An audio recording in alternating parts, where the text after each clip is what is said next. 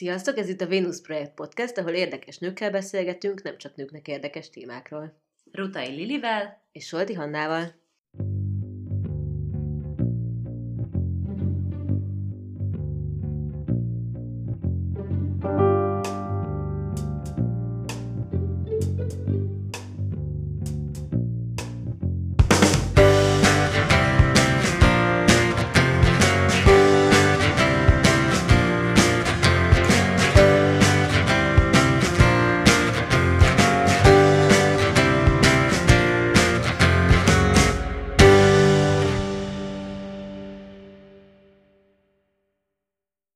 A Láthatatlanok című film egy női nappali melegedő hétköznapi küzdelmeit mutatja be, érzékenyen, szépen, a lehetőségekhez mérten vidáman és mégis hitelesen.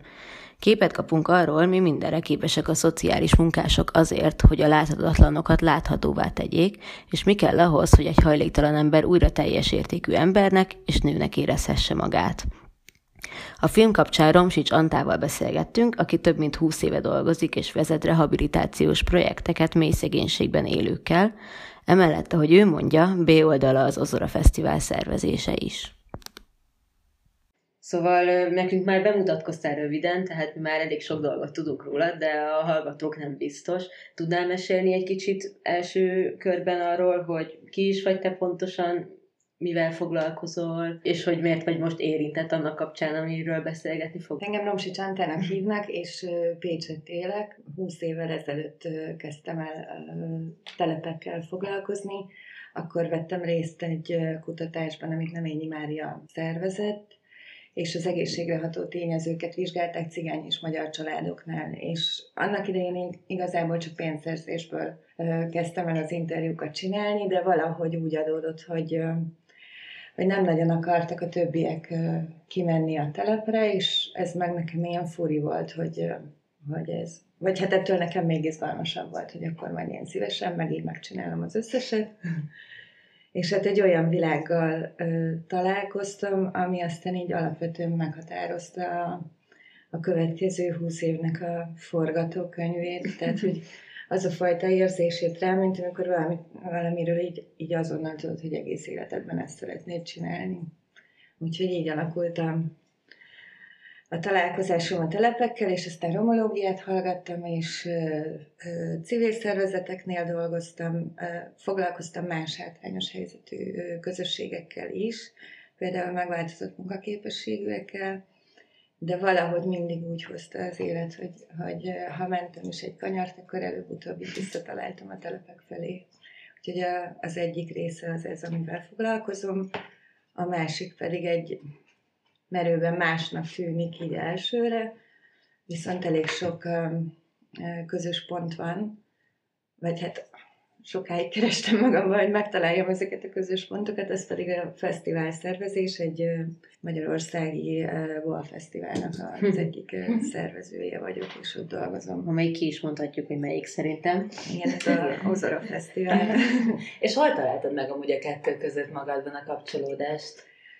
Hát én nagyon sokáig próbáltam megfogalmazni, hogy, hogy mi az a dolog, ami, a, ami abban a munkában, amit én csinálok, az egyik legértékesebb, és, és rájöttem, hogy azt tudom ügyesen csinálni, hogy különböző világok közötti kommunikációt segítem, és ebből a szempontból az Ozora Fesztivál is egy nagyon érdekes történet, tehát ott egy mezőgazdasági környezetben élő család, tulajdonosi rendszer találkozik egy, egy budapesti hipster közösséggel és egy pécsi underground közösséggel, és akkor, hogy ők hogyan tudnak egy közös tér érdekében együtt dolgozni. Hát ott, ott alapvetően pénzügyekkel foglalkozom, meg logisztikával, de mindig, amikor így vissza bontogatom a kis rétegeket, akkor rájövök, hogy igazából ott is közösségfejlesztést csinálok, ugyanúgy, mint a telepen, csak más csoportokkal dolgozom együtt.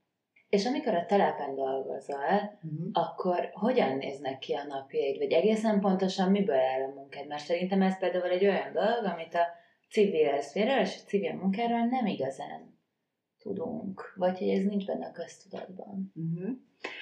Hát elég sok mindennel foglalkoztam, a pályázatírástól a projektvezetésig, minden a civil szektor minden területén vállaltam munkát. Az egyrészt azért izgalmas, mert utána, ha az ember vezető pozícióba kerül, akkor elég jól tudja, hogy mi az, amit lehet kérni, mi az, amit nem lehet kérni, mit hogyan lehet fejleszteni, mert hogy van saját tapasztalat. Az utóbbi időben vezetőként dolgoztam, és nagyon kevés kapcsolatom volt a, a projektjeinknek a célcsoportjával, hogyha csúnyán akarom kifejezni, tehát a telepi lakókkal, viszont azt mindig fontosnak tartottam, hogy, hogy közvetlenül is legyen utam ezekhez a családokhoz, akikkel együtt dolgozunk. Tehát az egy dolog, hogy azoknak az embereknek a munkáját vezetem, akik velük heti 40 órában dolgoznak, de az is fontos, hogy mindig legyenek nekünk is közös pontjaink, mert akkor tudom a kollégáknak a véleményét is jól képviselni, hogyha nekem is van személyes tapasztalatom is az utóbbi időben Pécsen nagyon sok költözésnek a koordinációját végezte a Magyar Máltai Szeretett Szolgálat a várossal együttműködésben, és ennek kapcsán azért három havonta azokkal a családokkal, akikkel tényleges esemény történt, mindenképpen találkoztam. De amikor elkezdtem dolgozni, akkor, akkor közösségfejlesztéssel foglalkoztam elsősorban. Neked személy szerint melyik típusú munka hozzád közelebb, amikor ott vagy a telepen, vagy akármilyen terepen és emberekkel, vagy ez a kicsit ilyen administratív a projekt szervezési része?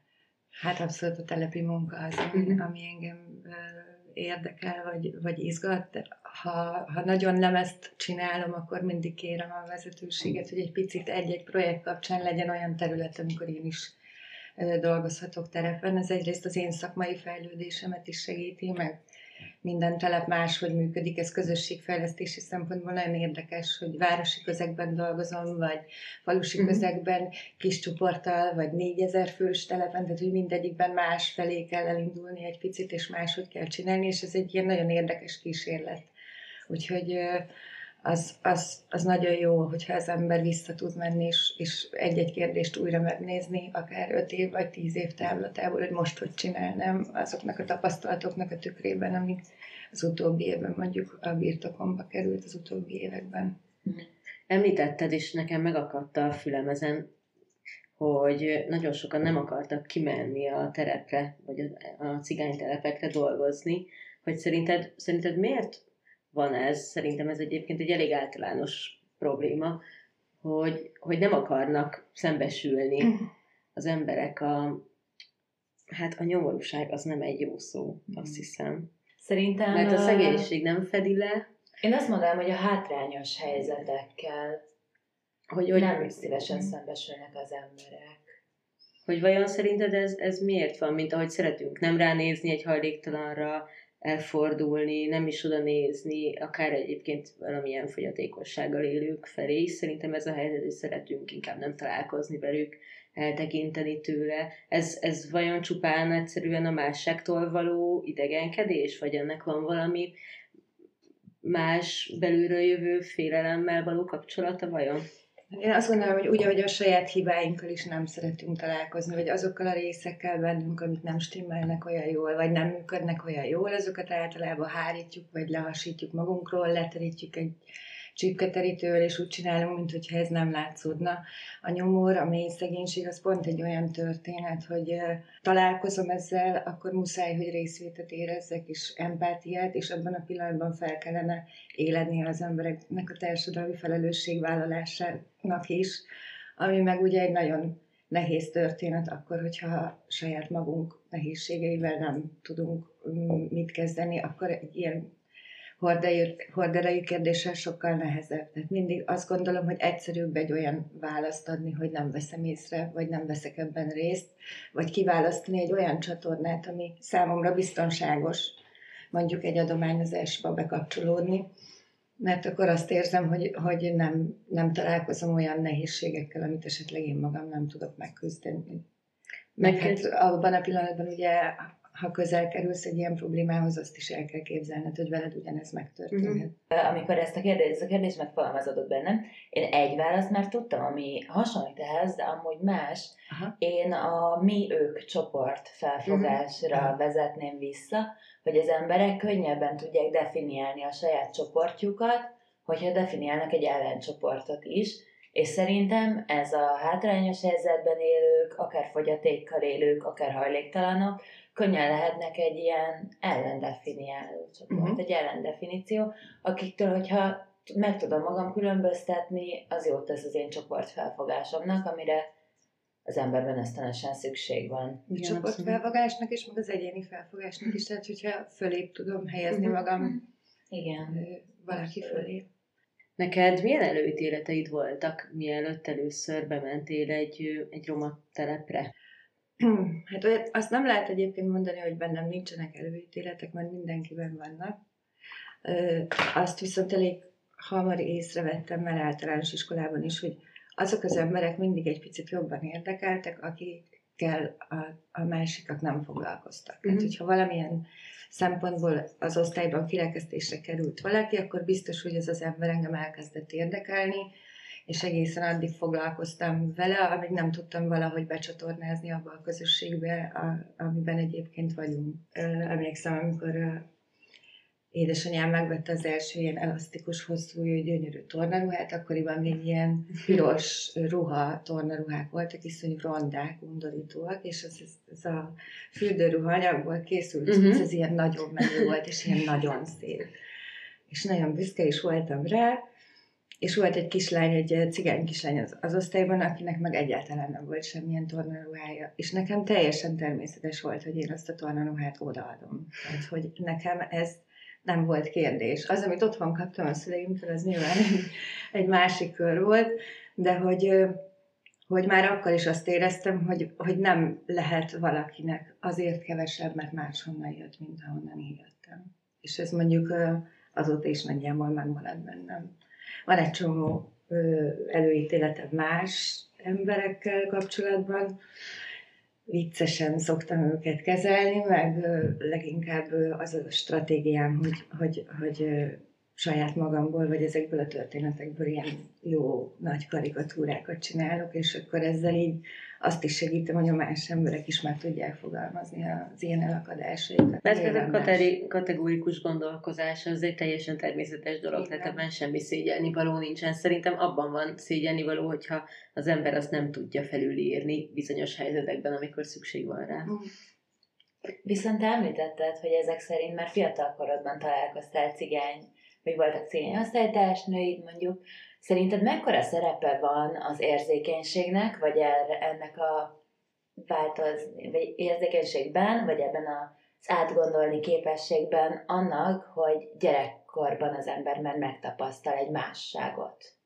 Szerintem nagyon nagy szerepe van, tehát hogy én, én abban hiszek, bár nincsen családom, hogy egészen pici kortól kezdve fontos az, hogy a gyerek közösségben legyen, és mindenféle mássággal találkozzon és együttműködjen, és gyakorlatilag az érzékszerveim, meg a tapasztalásaink keresztül, ami egy ilyen teljesen elsődleges pont, találkozzon azzal, hogy más emberek is vannak, de hogy a, a, a működések, meg a struktúrák azok ugyanazok.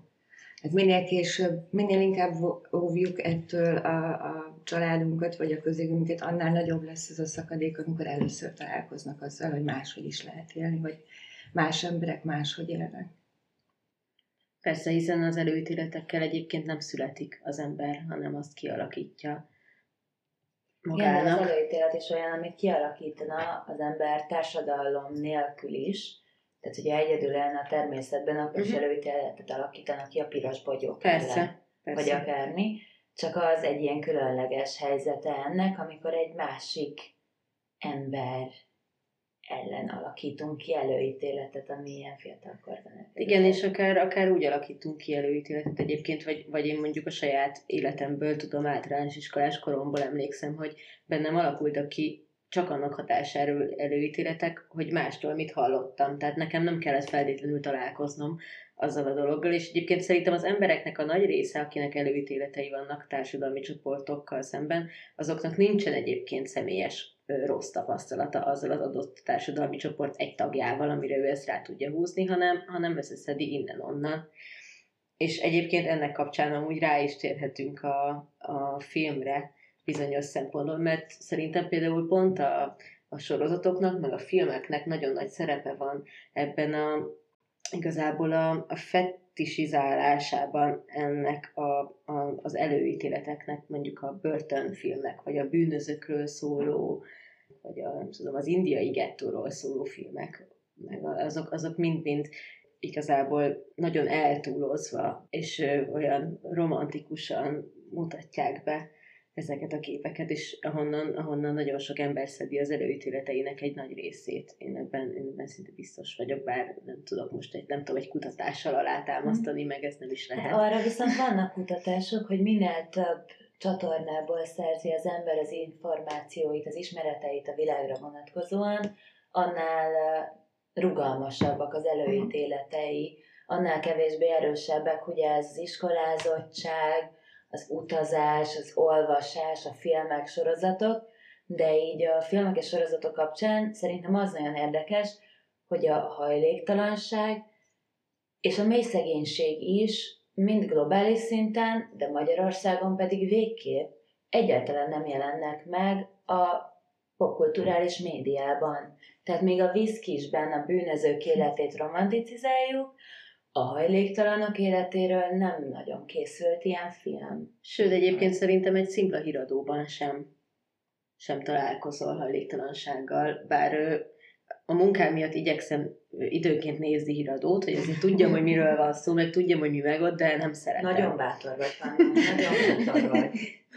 Egy kicsit azt érzem egyébként, hogyha a projektek oldaláról nézzük, meg arról az oldalról, ahol mi mondjuk dolgozunk is, hogy nagyon sokszor ezeket a dolgokat titokban kell csinálni. Tehát, hogy annyira félünk attól, hogy mi történik akkor, hogyha erről, erről most beszélni fog egy sokkal tágabb környezet, mint ami, ami kezelhetőnek tűnik egy, uh-huh. egy város esetében, vagy egy város esetében, hogy, hogy időről időre minden projektnél egyébként nálunk ez egy nagyon szigorú rend volt, hogy bizonyos emberek kommunikálhatnak, és leginkább csináljunk úgy, mintha nem csinálnánk semmit. Ami mondjuk egy nagyon nehéz történet, hogyha három hét alatt a város három különböző pontjáról egy területre 30 családot oda akarsz költöztetni. Mert az azért így fel tudja bojdítani a, a környék életét, és hogyha úgy haladtunk volna, ahogy mondjuk a projektet elő kell készíteni, akkor ezt a területet ugyanúgy meg kellett volna dolgozni, aki majd az ide költöző családokat fogadja, nem csak a telepen kellett volna előkészítő munkát végezni. Ez az érintettek biztonsága miatt van egyébként? Vagy Hát igen, meg az is, hogy nagyon, tehát, hogy nagyon kevés döntéshozó vállalja azt föl, hogy mondjuk ebben a kérdésben ilyen egyértelműen valamelyik oldalra áll. Tehát, hogy nyilván politikai szempontból egy kisebbségi projektet támogatni a többségi város, tehát a többségi társadalommal szemben, az egy nagyon vagány mm. és, és nagyon karakán politikusnak állni, aki ezt mondjuk így hosszú távon bebírja vállalni, és azt mondja, hogy a következő négy évben erre megyünk, de hogyha lehet, akkor ezt a következő húsz évben is így kéne csinálni, mert ezek a négy éves ciklusok, ezek borzasztóak ilyen projektek esetében, de hogy uh-huh. egy csomószor azt se tudjuk, hogy merre van előre, amikor elindítunk egy projektet, mert annyira meg kell várni, hogy így minden szereplő beálljon a helyére, és akkor lássuk, hogy ki hogyan áll mellettünk ebben a történetben, vagy éppen nem mellettünk. Igen, ez amúgy felmerült bennem, hogy amikor elkezdtek egy ilyen projektet, akkor mennyire tudjátok meghatározni az irányt, mennyire tudjátok meghatározni, hogy mi az, ami jó egyáltalán? Hát ez egy nagyon-nagyon nehéz kérdés. Bocsi? Szakmailag is nagyon nehéz, meg emberileg is nagyon nehéz. Nyilván van egy szakmai stratégia egy város birtokában, vagy ha nincs, akkor kell csinálni. Amikor elkezdtünk azon gondolkodni, hogy hogyan, mely területekhez nyúlunk a infrastruktúrális beruházással, vagy csak humán erőforrás fejlesztéssel foglalkozunk. Úgyhogy ez nagyon összetett dolog. Én a mindennapokra úgy szoktam lebontani, hogy, hogy addig érzem azt, hogy tudom ezt csinálni, amíg én azt érzem, hogy több ebben a jó, mint a rossz. Tehát, hogy nagyon sokszor sok rossz döntés közül kell a legkevésbé rosszat kiválasztani, azt egy családdal elfogadtatni, akár lemozogni, végigcsinálni vele, támogatni benne, és akkor mindig oda szoktunk visszamenni a kollégákkal, amikor egy picit olyan reménytelennek tűnik a helyzet, hogy ahhoz képest, ami mondjuk két évvel ezelőtt történt, ahhoz képest ez a pont is egy előre mozdulás, és a változás az mindig nagyon fontos, hogy valamilyen cselekvéssel, valamilyen másfajta megtapasztalással járjon, mert akkor tud hosszú távon egyébként megmaradni. És szerintem amúgy ez a láthatatlanok filmben is nagyjából így volt, ahogy elmondtad, hogy ott is a rossz és a rosszabb kell, közül kellett választaniuk, és azt kellett mérlegelniük, hogy melyik lesz a kevésbé rossz Igen. verzió, amikor spoilereznénk bármit a filmben. Hát lehet, hogy ezeket egyébként szakmailag is úgy nagyon szépen alá lehet támasztani, de ilyenkor nem, nem szakmailag szoktunk dönteni, hanem így így bemozdul az embernek a szíve, meg az igazság érzete, és akkor én nagyon hálás vagyok, hogy a váltában sokszor ilyen partizán akcióknak hagytak teret, és, és inkább támogattak bennünket benne, mint hogy, hogy letörjék a szárnyainkat. Tehát, hogy ebből a szempontból tényleg nagyon, nagyon hálás vagyok, mert egy, egy nagyon kicsi rugalmasságra képes városi vezetéssel szemben egy ilyen tágteret adó szakmai csoportosulás azért az sokat, sokat tud segíteni. A Láthatatlanok című filmben nagyon nagy hangsúlyt kap az, hogy a, a szociális munkások, vagy a civil munkásoknak a magánélete az, az gyakorlatilag mennyire hiányzik, és mennyire hazaviszik minden nap a stresszt, a szomorúságot, és nagyon sokszor a tehetetlenség érzését, vagy az ebből fakadó dűt, meg hogy úgy általában mennyire hazaviszik a munkát. Mennyire, mennyire hiteles a film ilyen szempontból, illetve, illetve te mennyire szoktad hazavinni? Hát pont a legrosszabb ember kérdezed ebből a szempontból, mert én nagyon rossz határtartó vagyok. Vagy hát nyilván próbáltam az elmúlt húsz évben ebben is fejlődni, meg, megváltozni, de hogy az én határok tartása az nagyon-nagyon nehéz ilyen helyzetben és, és tök sok időnek el kellett tennie, meg nagyon sok rossz tapasztalatnak, amíg eljutottam addig, hogy igen, én akkor tudok igazán jól segíteni, hogyha abban az x órában, amikor nem vagyok ott, akkor viszont töltődök, pihenek, másra figyelek, valahonnan nekem is ö, energiát kell, ö, meg hitet, meg reményt összegyűjtenem, hogy másnap reggel újra ugyanazzal a lendülettel ott tudjak lenni. Tehát, hogy egész egyszerűen meg kell tanulnunk megvédeni magunkat. Ebben a lányok a filmben még nem annyira ügyesek, de, de nagyon sokszor így láttuk magunkat Linda barátnőmmel, amikor megnéztük a filmet, hogy így úristen, tényleg így nézünk ki. És akkor így elmentek a kombikkal a telepre, akkor, akkor pont ugyanezt, hogy így mind a kettőnknek ilyen hatalmas autója van,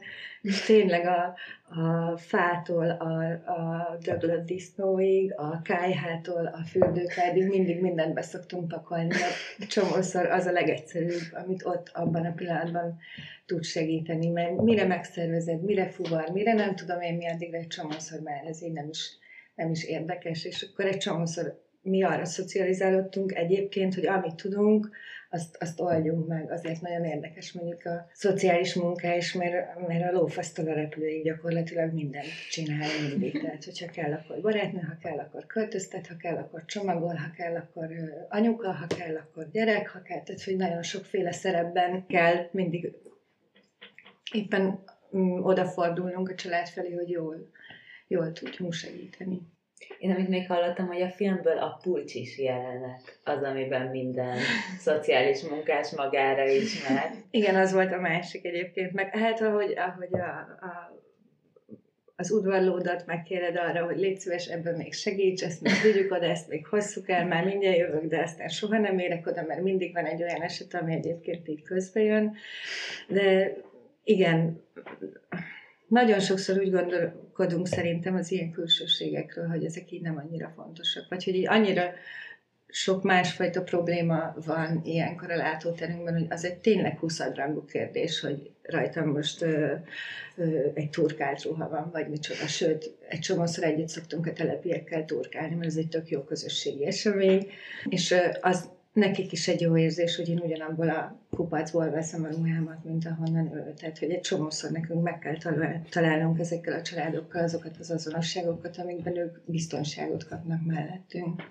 De az egy tipikus ilyen, hogy magadra sosincs időd, a te mozid az mindig elmaradhat, a te kajálásod az mindig elmaradhat, tehát hogy ezt lehet egy ideig így csinálni, de ha, ha nem változtatsz rajta, akkor nagyon hamar kiégéshez vezet, szóval hogy meg kell tanulnunk megvédeni magunkat.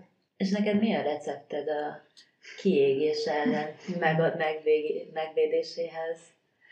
Nekem az nagyon sokat segített, hogy, hogy míg másoknak a, otthon család van, a, a, a közben nekem volt egy másik munkám, ami egy teljesen más szempontból közelít a világhoz, és ezer micsoda is, és, és mesébe illő történet van benne, tehát hogy én alapvetően onnan táplálkoztam, de hogy azt is meg kellett tanulnom, hogy így ne érezzem magam értéktelennek, mondjuk, hogyha egy adott napon nem csináltam valami rettenetesen nagy dolgot, vagy hősiességét, vagy azt is meg kellett tanulni, hogy, hogy amíg egyik helyről átérek a másikra, mondjuk egyik munkából a másikba, akkor hogyan tudok váltani, és ugyanezt tudatosan megtegyem, hogy amire hazaérek, addigra már ne jöjjön velem az az adott probléma. Én ezt úgy oldottam meg, hogy fizikailag a munkahelyem és a lakásom közé beékeltem a meccseket. és akkor így minden nap átmegyek a meccseken. És ez egy ilyen nagyon szép út, ahogy így az erdőn keresztül egyszer csak ott hagyom a telepet, és megérkezek egy a város nyugati részébe, a város keleti részéből. A meccseken túl hagyod a, a problémákat? Igen, nekem ez segített, hogy így fizikailag is tettem egy ilyen távolságot a történetbe. Aztán hatalmasokat sétálunk az agárkutyámmal, sokat vagyunk fenn az erdőben, meg hát nagyon sokat vagyok emberek között, úgyhogy nekem az, az mindig pihenés, hogyha, hogyha egy picit lehet egyedül lenni.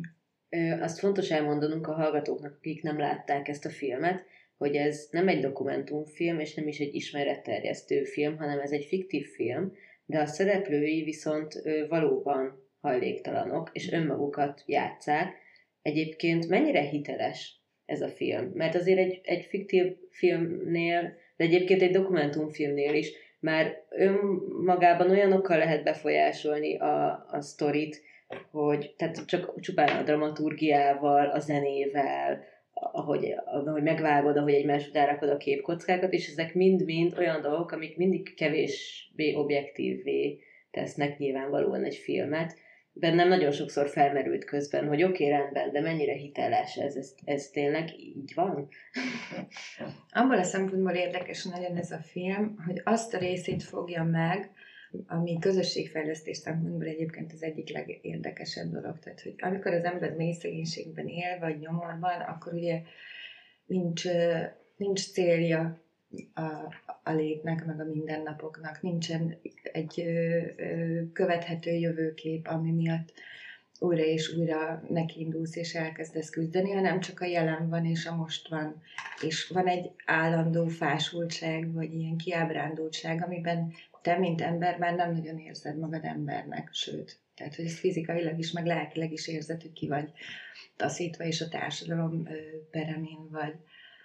És a közösség az egyik olyan eszköz, aminek kapcsán te meg tudod mutatni az embereknek, hogy figyelj haver, tök jól csinálod, tehát hogy te ezt tudod csinálni. Lehet, hogy nem csinálod húsz éve, mert húsz éve csak azt csinálod, hogy elmész a boltig, és megiszod a sörödet, és onnantól kezdve már nem fontos, hogy mi lesz a következő lépés, mert eléggé kiszámítható, hogy micsoda, hanem hogy kellenek ilyen kis pontok, amikor ő újra és újra azt érezteti, hogy egyrészt fontos vagyok, másrészt az, amit én tudok, az érték, és követendő, és ezek azok a, a, a pontok, amitől úgy meg lehet erősödni, hogy aztán már kijebb is lehet nézni a, a, a problémából, és ebből a szempontból a film nagyon érdekes, hogy mindenképpen azokat a pontokat próbálták meg megkeresni a kolléganők, akik, amiben valamikor valamiért jó volt, amikor, amihez van egy ilyen jó, jó élmény, egy, szoktak úgy kezdeni a közösségfejlesztés, hogy, hogy milyen volt a terület régen, mi az, amit szerettek, mi volt más, és az, mi az, amit vissza lehet abból hozni. És akkor ezek kapcsán nagyon szépen ráébrednek, hogy mi az, ami az ő életükből hiányzik. Tudták, csinálták, de most már rég nincsen ott. Ez egy első és nagyon fontos lépés, hogy ezek az emberek elhiggyék magukról, hogy ugyanolyan jó emberek, mint bárki más, és ugyanarra képesek ugyanúgy, mint bárki más. Szerintem a film még abból a szempontból is nagyon különleges volt, hogy nőket mutatod be. és nők életét. És ez ugye egyrészt a filmiparban is ritka, másrészt pedig így a hajléktalanság és hátrányos helyzet kapcsán meg végképp tabu téma, hogy szerinted miért van az, ez most két kérdés lesz uh-huh. egybe burkolva, miért van az, hogy a nők halmozottan hátrányosan kezelendőek, és miért van az, hogy ennek ellenére még mindig sokkal nagyobb tabu a női hajléktalanság és a női szegénység? Én nem érzem egyébként nagyobb tabunak teljesen természetes ebben a filmben mondjuk nagyon sok nő van azon az oldalon is, akik a segítői oldalon vannak, nem is találkoztál egy férfival nem, sem. Tehát, hogy mindig csak valakinek a magánéletében jelent meg a csávó. De egyébként, amikor, amikor közösségfejlesztést csinálunk, akkor is nagyon sokszor az van, hogy a nőkhöz sokkal könnyebb ebből a szempontból eljutni, és velük sokkal könnyebb először közösséget találni, mint a férfiakkal. Tehát sokkal inkább bevonhatók olyan közösségi problémák megoldására, amiknél a férfiak sokkal kevésbé elérhetőek. Egyébként nekem a filmmel olyan élményem volt, hogy, hogy például, ami, ami valószínűleg direkt, tehát hogy ez nem egy hiányosságként jelent meg ott, direkt nem, nem volt szó úgy igazából nőiségről mhm. benne, mm. tehát te tudtad, hogy ők női hajléktalanok, meg, meg volt hangsúly helyezve a női közösségre, amiben ők vannak, és amiben ők egymást támogatják és, és fejlesztik, de hogy egyébként semmilyen olyan női attribútum nincsen ott megjelenítve, emlékeim szerint nincsen szó menstruációról, mm. nincsen szó semmi olyanról, amit, amit nők napi szinten, vagy akár téma lehet köztük, vagy ami történik velük egy ilyen közösségben. Szerintem, tehát, és ez, ez nyilván nem véletlen egyébként, hogy nem volt, nem volt annyira kihangsúlyozva az ő nőiségük. Ennek ellenére bennem felmerült az a kérdés, hogy vajon egy férfi hajléktalan közösségben ugyanígy játszódott-e volna le ez a történet, szerintetek? Én amúgy még gyorsan, miközben gondolkozóan találtam, hogy nem jön rögtön válasz, addig elmondanám, Fehér Boróka és Kovács Ivetta csináltak egy ehhez kapcsolódó kutatást, hiszen pontosan 2016-ban a év leghidegebb éjszakájának a kapcsán szoktak február 3-án mm. csinálni vizsgálatokat, és a 2016-os felmérés szerint a hajléktalanok, akiket elértek, 23%-ban voltak csak nők, és 72, 77%-ban férfiak, tehát egy negyede sem volt nő a hajléktalanoknak. Nem tudom, hogy ez tényleg azért van, mert kevésbé tudták őket elérni, vagy valóban csak ennyire kevesebben vannak. Ami még szerintem érdekes volt, hogy az alapján is felmérték a nemek arányát, hogy ki hol lakik, illetve ki hogyan szerzi a pénzt, amiből megél, és a lakhatás szempontjából, vagy hát lakás szempontjából a közterületeken és az éjjeli és speciális menedékhelyeken is magasabb volt a férfiak aránya, az átmeneti szállókon volt magasabb csak, meg a rehabilitációs szállókon, de ott csak egy egészen picivel. Szóval ott volt magasabb a nők aránya. Kereset szempontjából pedig sokkal több nő él önkormányzati segélyből, rokkantsági nyugdíjból, öregségi vagy özvegységi nyugdíjból, illetve rendszeres munkából, és sokkal, de sokkal több férfi él alkalmi munkából, vagy gyűjtögetésből, kukázásból. Nem feltétlenül ugyanígy, de azt gondolom egyébként, hogy nagyon jól lehet a férfiak körében is közösséget építeni. Teljesen más irányból indultak volna el valószínűleg, de mi a telepen tapasztaltuk sokszor, hogy, hogy jól mozgathatók egyébként 3, 4, 5, 10 főben is a, a férfi közösségek. Egy mindig nagyon fontos, hogy egy bizonyos érdek mentén ők tudjanak egymással együttműködni. Tehát azt a lépést nem nagyon lehet kihagyni egyik közösségnél sem, se a nőinél, se a férfinél, hogy legyen egy olyan látható és jól érzékelhető érdekmesdje, aminek a kapcsán olyan emberek is együttműködnek egymással, akik egyébként nem szeretik egymást, vagy nem feltétlenül lennének egymással barátok, vagy nem vállalnának sorsközösséget, de hogyha van olyan közös cél, amin lehet együtt dolgozni, akkor arra nagyon szépen fel lehet fűzni a történetet. A lányoknál az egyébként az volt érdekes, hogy pont ez a, ez a magára ismerés volt egy ilyen szépségnapszerű uh-huh. alakulás a filmben. Ezt mi is csináljuk egyébként gyakran egy-egy telepen. Van egy ilyen máltás kis projektecske, fodrásszal, körmössel, turkálóval, akkor kapunk menőruhákat, amiket kicsit meg kell javítgatni, de tényleg divatosak, nem az, hogy valakinek a levetett 20-30 éves divatja alapján megkapott kis ruhákat, hanem tényleg olyanokat, amiket szívesen felvesznek. És ez egy ilyen nagyon-nagyon fontos magára ismerés, hogy, hogy újra látja magát egy olyan szerepben, mint például a női szerepben, amiben mondjuk lehet, hogy évek óta nem látta. Uh-huh. Amúgy ez felmerült bennünk, a film után beszélgettünk egy kicsit ennek kapcsán, hogy ez, ez az ilyen szépségnapok, vagy hát ilyen megszépülő napok, ezek mennyire nyújtanak hosszú távú segítséget, vagy mennyire ilyen ideiglenes tűzoltásként vannak ott a életben, vagy pedig esetleg még mondjuk rosszabbá is tehetik a helyzetet. Hogy ahogy látod? Általában szerintem nagyon szoktak neki örülni. Tehát, hogy nagyon nehezen lehet őket bevonni, mert rengeteg dolgok van, nem tudnak eljönni a gyerekektől, nekik főzni kell, haza kell menni időre, nem tudom. De az az x óra, amit viszont el tudnak lopni a saját életükből, azok olyan élményeket teremtenek meg a, a többi nővel is, meg aztán egyébként a segítő csajokkal is, amikből újra és újra egyébként tud töltekezni. Tehát, hogy készítünk olyan fotókat, ami látja vagy mennyivel másabban néz ki, hogyha csinosan fel van öltözve, hogyha rendben van a frizurája. Ez teljesen mm, jól használható akkor is, amikor munkát keresnek. Szoktunk olyan projekteket is csinálni, hogy a, a fogaknak az elkészítésében keresünk önkéntes fogorvost, és akkor ők segítenek, és ez egy teljesen más szitu neki is, hogy kimeri nyitni a száját, hogy mer mosolyogni egy, egy interjún, hogy tényleg mer beszélni, és nem az van, hogy szégyeli magát, és már az első pillanatban le kell sütni a szemét. Tehát, hogy ez, ezek olyan minimumok, amiket muszáj meglépni. Mert különben sokkal nagyobb a szakadék, és hogy várhatnánk el, hogy ezt a szakadékot ők átugorják, amikor sokkal távolabbra indulnak egyébként. Meg egyébként szerintem a pillanatnyi jó érzés miatt, ha csak egy óráig, akkor egy óráig, mert azért is megéri mert, mert ebben tökéletesen egyformák vagyunk, annak ellenére, hogy különböző az életünk, hogy, hogy szépek hogy, azért, hogy magadra szállni egy-egy órát, a hajadra, a bőrödre, a fogaidra, az, az önmagában egy nagyon-nagyon jó érzés, és ez már elég, és, és ez tud egy, egy örömforrás lenni önmagában, és nagyon jó olyankor, amikor épp kevés örömforrás van esetleg. Igen, csak mondjuk a nők azok általában nagyon könnyen alá mennek ezeknek a történeteknek, és mindig ez az, ami így a legutolsó, vagy hogyha éppen kerül is rá, akkor bűntudata van miatta, pedig azt nem szabadna érezni. Tehát, hogy ezeken a szépségnapokon nagyon sokat beszélgetünk is arról, hogy ez, így, tehát, hogy ez így alap. Ez nem valami különleges dolog, hanem hogy ez hozzátartozik a, a nőiséghez, a, mind, a, a mindennapokhoz. Meg szerintem amúgy ennek az is egy nagyon jó hatása, hogyha sok nő egy helyen van.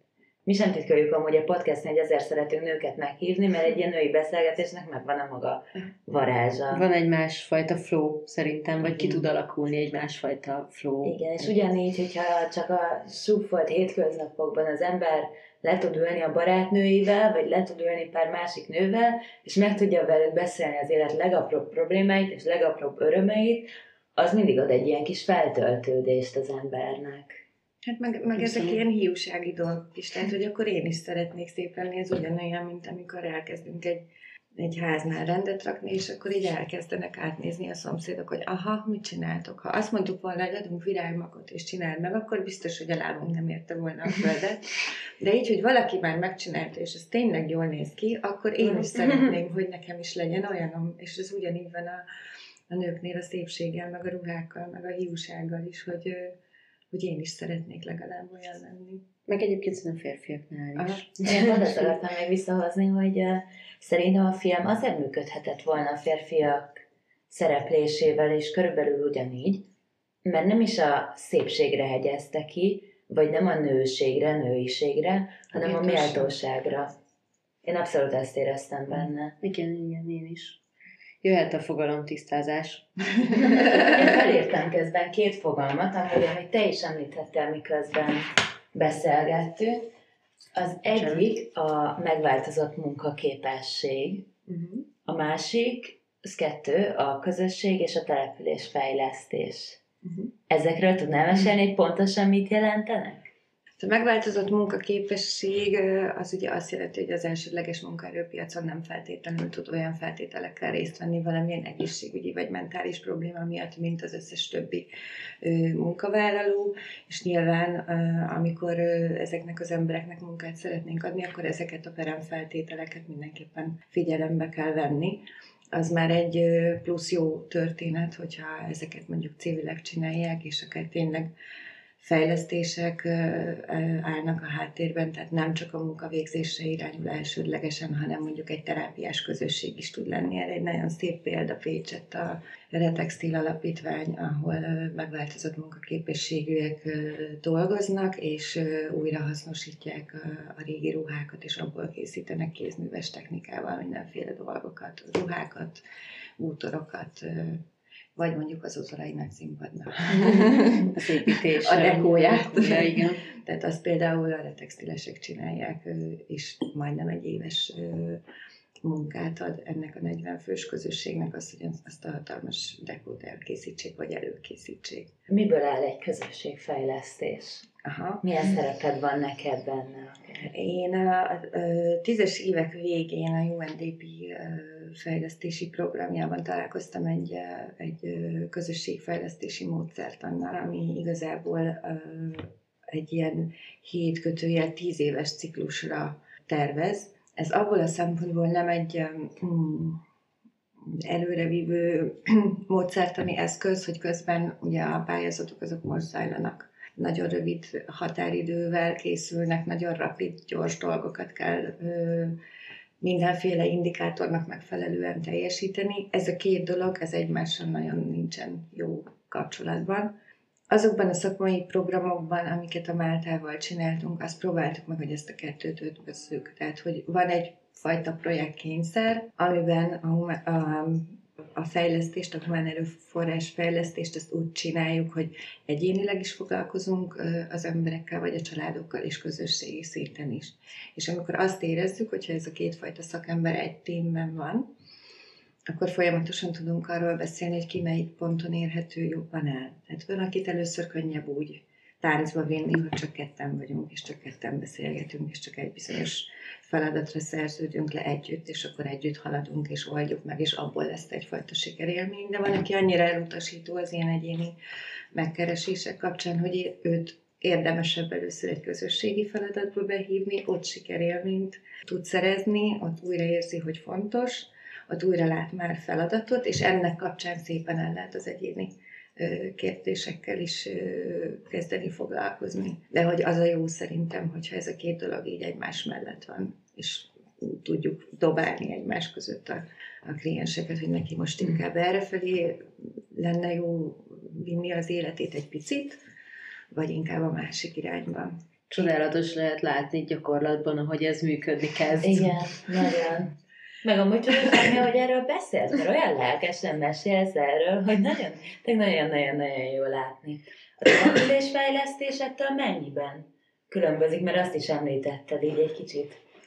Településfejlesztésben ugye nagyon sok olyan szereplő van, akiket mi nagyon nehezen vagy, vagy egyáltalán nem érünk el, meg olyan fajta döntések, amikre igazából szakmai kérdésekben nem mindig tehát az, hogy szakmailag valami indokolt, az nem feltétlenül ad ütőkártyát más kérdésekben. Tehát, hogy e, ettől mi egy picit távol vagyunk. Azt tudjuk tenni, hogyha mondjuk egy város, egy gondoskodó város figyelmet fordít arra, hogy a, hogy a szakma is bekerülhessen, hogy megpróbálunk kommunikálni. Tehát úgy megírni a projekteket, hogy ez az egyik oldalról meg a másik oldalról is végigvihető és védhető történet legyen, mert akkor tudjuk egymás munkáját a projekt során is segíteni, hogyha ugyanaz a, az érdekünk. De ebben nekünk beleszólni azért nem, nem nagyon lehet. A következő fogalom a mély szegénység, amit szerintem azért nagyon jó és fontos, hogy rákerül, mert szerintem ez az egyik olyan fogalom az itteniek közül, amit a legeslegtöbbször hallasz médiából, úgy dobálóznak ezzel a szóval. Mély szegénység, mély szegénység, mély szegénység, de közben meg nem, nem pontosan tudjuk, és egyébként számomra sem pontosan tisztázott, hogy, hogy mettől mondom valakire, mi az a határ, amikor azt mondom valakire, hogy ő mély szegénységben él. Hát én ezt magamnak úgy szoktam megfogalmazni, hogy, hogy eddig is voltak egyébként szegény emberek, meg régen is voltak szegény emberek, az azt jelenti, hogy valamiből vannak hiányod, pénzből, ellátásból, bármiből, de attól függetlenül az egyéni célok, meg a közösségi beágyazottság az még jelen tud lenni. Ez egy kezelhető, normál szegénységi faktor, vagy definíció.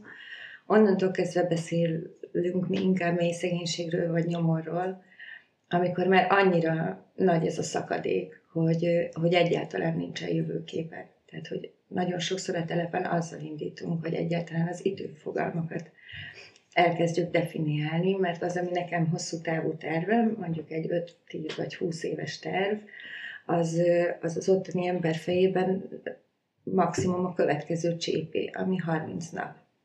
És azért ez egy elég nagy dimenzióváltás, célok, meg, meg, meg a mindennapi élet szervezése szempontjából is, hogy meddig látok, és mi az, ami, ami igazából itt a túlélésre játszunk. Egyik napról a másikra élünk, nincsenek nagyon terveink, és nincsen nagyon kilátás arra sem, hogy ebből valamilyen szinten kiugrás történjen. Tehát ez a leginkább leszakadó réteg. És szerintem, ami ehhez kapcsolódó fogalom, és amit szintén nagyon sokszor hallunk a médiában, az a halmozottan hátrányos helyzet. Hát ez az, amikor deficited van, és az élet gyakorlatilag minden területén érint. Lakhatás szempontjából, munkaerőpiac szempontjából, nem is ég szempontjából, családi élet szempontjából, tehát hogy amikor ezek a problémák egy ember életében halmozottan vannak jelen. Az nyilván mindegyik lassítja a haladást, ha meg három-négy ilyen blokkod van, akkor meg lehet, hogy egyáltalán nem vagy képes haladni, vagy max visszafelé haladni, de előre biztos, hogy nem. Tehát valamelyiket mindig oldogatni kell, ha éppen nem azt csinálod, hogy, hogy így megpróbálod komplexen kezelni sok szakemberrel, sok szempontból egy aktív időszak alatt, mondjuk a projektek erre alkalmasak tudnak lenni.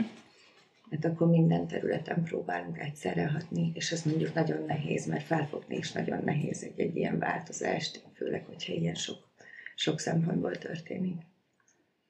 Mondjuk, hogyha a mély szegénységet definiálni szeretnéd egy költözés szempontjából, akkor akkor a telepen, ha elköltözöl egyik helyről a másikra, az egy teljesen más szitu, mint amikor te elköltözöl egy albérletbe, és akkor azt végig lehet gondolni, hogy te választod, hogy hova költözöl, vagy nem, megmondják neked, és együtt kell működnöd, vagy nem. Van-e bőröndöd, amiből be tudsz csomagolni, vagy nem? Van-e olyan szociális kapcsolatod, hogy dobozt tudjál szerezni, vagy egyáltalán nincs? Van-e olyan segítőd, akit oda, oda tudsz hívni, mert van autója, vagy egyáltalán nincs? Van-e olyan barátod, aki segít a kis dolgaidat összerakni, vagy egyáltalán nincs? És nagyon sokszor azzal találkozunk ezeken a telepeken, hogy ezek így mind nincsenek. És mondjuk egy ilyen horderejű változásban a legközelebbi segítő az kb. az ott munkás. És akkor tényleg minden vagy egy személyben. A barát, a csomagoló, a segítő, a... Az intergenerációs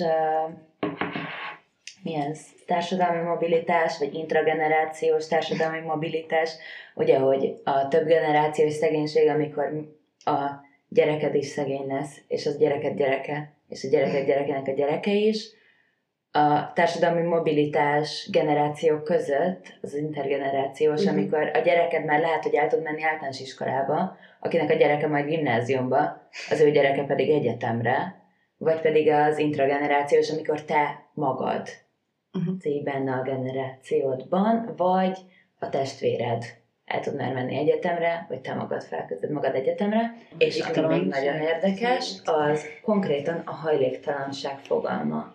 Hogy kit nevezünk egészen pontosan hajléktalannak, hajléktalan-e az, aki az erdőben épít magának egy házikot, és ott lakik, tehát van hajléka, vagy hajléktalan-e az, aki már évek óta egy átmeneti szálláson lakik, vagy egy rehabilitációs központban, vagy hajléktalan-e az, aki egy haverjánál meghúzza magát bizonytalan időre, de nincsen fedezete egy albérletre, vagy nem tud haza se költözni. Számomra az a hajléktalan, vagy azt gondolom, hogy az a hajléktalan, akinek semmilyen szociális hálója nincsen, és abban a helyzetben, amikor bizonytalanná válik a lakhatása, akkor teljesen kiszolgáltatott helyzetben van. Ebben az értelemben nekem az, akinek kunyhója van a, az erdő közepén, az egy kiszolgáltatott helyzet, meg egy teljesen méltatlan helyzet, hiszen az alapvető emberi joga nem teljesül, joga ahhoz, hogy lakhatása legyen. Ilyen értelemben ő már nekem hajléktalan, meg az is hajléktalan, aki az ellátórendszerben képes, vagy hát muszáj, hogy ott éljen, mert egyébként nem lenne fedél a feje felett. Mennyire igaz szerinted az az egyébként szerintem elképesztően gügye és nagyon sok sebből vérző mondás, hogy mindenki a saját szerencséjének a kovácsa? Hát én, én nem gondolom, hogy ugyanazokkal a feltételekkel indulunk. És ezt még, még húsz év után is mindig nagyon-nagyon nagyon érdekes oda tenni egy-egy kérdés mellé. Tehát nagyon sokszor a telepiek vissza szokták ki kiabálni, hogy persze, mert neked könnyű. És akkor ezt így, ezt így úgy tudom leginkább és legegyszerűbben visszavontani, hogyha mondjuk leülök, és akkor végig gondoljuk, hogy nézd, én ennyi pénzből dolgozom, te meg ennyiből, viszont nekem ennyibe kerül ez, meg ez, meg ez, meg ez, és nézd, a végén ugyanolyan szegények vagyunk egyébként mind a ketten. De hogy ezt minden alkalommal végig, végig nézzük, nem gondolom, hogy ugyanazok a, ugyanazokkal a puttonyokkal indulunk neki. Szerintem, ami nekem egy ilyen szempontból nagyon érdekes olvasmány volt, ez az utak az erdőben, uh-huh. mint az utcáról lakásba egyesület uh-huh. írt, és különböző hajléktalanokkal, akik pont ilyen erdőben, kisházakban éltek, velük készítettek mély interjúkat és életút interjúkat, miben elmesélték, hogy a születésüktől kezdve hogyan jutottak abba a helyzetbe, hogy tényleg hajléktalanok, és tényleg nagyon ki vannak szolgáltatva annak, hogy bármelyik pillanatban oda jöhetnek buldózerrel, és lerombolhatják mindenüket, vagy felégethetik mindenüket. És nekem abban a legnagyobb tanulság, és szerintem ez egy iszonyatosan ijesztő tanulság is, hogy tényleg bárki kerülhet ilyen helyzetbe. Mert abban a könyvben készítettek interjút olyanokkal is, akik tényleg több generációs szegénységből származnak, és gyakorlatilag predestinálva voltak erre a sorsra, ami nagyon-nagyon szomorú, és készítettek olyanokkal is interjúkat, akik egyetemet végeztek, vagy elkezdték az egyetemet, vagy a családjuk kifejezetten jó módú volt, és onnan kerültek ilyen sorsba. Igen, és akkor most tudsz visszautalni arra a kérdésre, hogy miért nem nézünk rá ezekre a történetekre, amikor elmegyünk az utcán mellette. Úgyhogy ez, ez a félelem, vagy ez a szorongás, vagy ez a eszketés, ez nyilván begyűrűzik az ember életében, mert abban a pillanatban elképzelhetővé válik, hogy veled is meg tud történni ugyanez. És az hiszem, hogy végképp releváns ez a kérdés egy olyan korban, amiben mi élünk, ahol lényegében az egész alap társadalmi ideológiánk arra van felépítve, hogy belőled bárki lehet. Te tök mindegy, hogy hova születsz, mert te kiválaszolod, hogy hol szeretnél élni, te kiválasztod, hogy mit szeretnél tanulni, hogy te mit szeretnél dolgozni, te, te belőled bárki lehet, ami, tehát, hogy nyilván egy kamu, egy jó nagy szart. Csak hogy, hogy mi, nem tudom, felső középosztálybeli jó körülmények között élő fővárosi, fővárosi emberek, ebben éljük le az életünket. És, és ezért annyira könnyű ezt így odavágni. Nekem még az a kérdésem lenne felé, mert te ezzel biztosan találkozol, Ugye a Kuna Liz, akivel beszélgettünk az Igazi Alapítványtól, megjegyezte, hogy mennyire károsak azok a reklámok és az a fajta marketing, ami egyrészt lesz az ilyen bármit csinálhatsz, bármi lehet, másrészt ezt az álom életet promóciózzák a rózsaszín felhők, és csodálatos sminkcuccok, meg hasonlók, hogy ez alapból így a mi életünkben is ugye rossz hatással vannak, el sem tudom képzelni, hogy mennyire rossz hatása lehetnek valaki olyannak az életére, aki közel sincs az, hogy megengedhessen magának ilyen luxusokat, mint azt csinálsz, amit szeretnél. Pontosan egy olyan gátat tesz szerintem a, a, a fiatal generáció elé, hogy igen, van, aki ezt megteheti, és én pontosan az az ember vagyok, aki még az első lépés sem tudom megtenni. Tehát, hogy az önértékelési zavarral küzdő emberekre még rátesz egy hatalmas lapáttal, és eleve elvárja azt a lehetőséget, hogy ő elinduljon egyáltalán ezen az úton. És ez most egy kicsit személyes kérdésem lesz, és szólj, hogy nem akarsz rá válaszolni. De hogy te magadban ezt mennyire tudod? Engem például, amikor dolgoztam már újságíróként olyan emberekkel, akik mély szegénységben éltek, hajléktalanok voltak, vagy menekültek, akármi, és nekem például nagyon nehéz volt egyrészt a tehetetlenség érzése, hogy nem tudok semmit csinálni, hogy jobb legyen neki rövid távon, türelmetlen vagyok. Másrészt pedig ez a, amikor tudatára ébredek annak, hogy én mennyire privilegizált helyzetben vagyok. És téged ez nem szokott megviselni? Hát az elején sokkal jobban megviselt egyébként. Azóta meg tudom, hogy én más szempontból vagyok nehéz, vagy hogy nekem más van a puttonyomban, és más nehézségeket kell cipelnem, mint, mint ennek az adott társadalmi csoportnak. Türelemre tanít ez a tehetetlenség. És Hát e- emlékszem, hogy amikor, amikor még 20 éves voltam, akkor, akkor úgy indultam neki az egész történetnek, hogy mindent meg akarok változtatni az oktatási rendszertől, nem tudom én még, és így szépen lassan, ahogy, ahogy így belemélyedtem a történetbe, jutottam el odáig, hogy, hogy számomra az az eredmény, vagy akkor érzem sikeresnek azt, amit csinálok, hogyha azokkal az emberekkel, mondjuk évente öttel ha találkozom, aki azért, mert találkozott velem, el, el tud indulni egy másik irányba, és ahhoz viszont én egy csomó segítséget tudok adni. Már azzal is egy jó közösségfejlesztő például minden, amit tud, azt, azt megpróbálja egyesével a közösségnek is átadni, meg az egyéneknek is. Tehát, hogy ha azt, amit én tudok, azt, azt fegyverként vagy eszközként oda tudom adni, akkor ő neki már egyel több muníciója van, mint ahogy a találkozásunk előtt volt, és akkor ezt tudom, hogy nagyon-nagyon picike eredmény, de hogy ez mindig ad annyi lendületet, hogy, hogy csináljuk tovább. Szerintem ennél jobban nem is zárhatnánk amúgy az epizódot. Igen, nagyon szépen köszönjük. Köszönöm szépen. A filmet már a hivatalos premier előtt is megnézhetitek a Budapest Bike Mafia, a Mozinet és a BMSK-i közös adománygyűjtő eseményén március 6 és 8 között. Ez volt a Venus Projekt Podcast Solti Hannával és Rutai Lilivel. Két hét múlva jelentkezünk a következő epizóddal, addig is kövessetek minket, és értékeljétek, osszátok meg az epizódokat, hogy minél több emberhez eljussunk.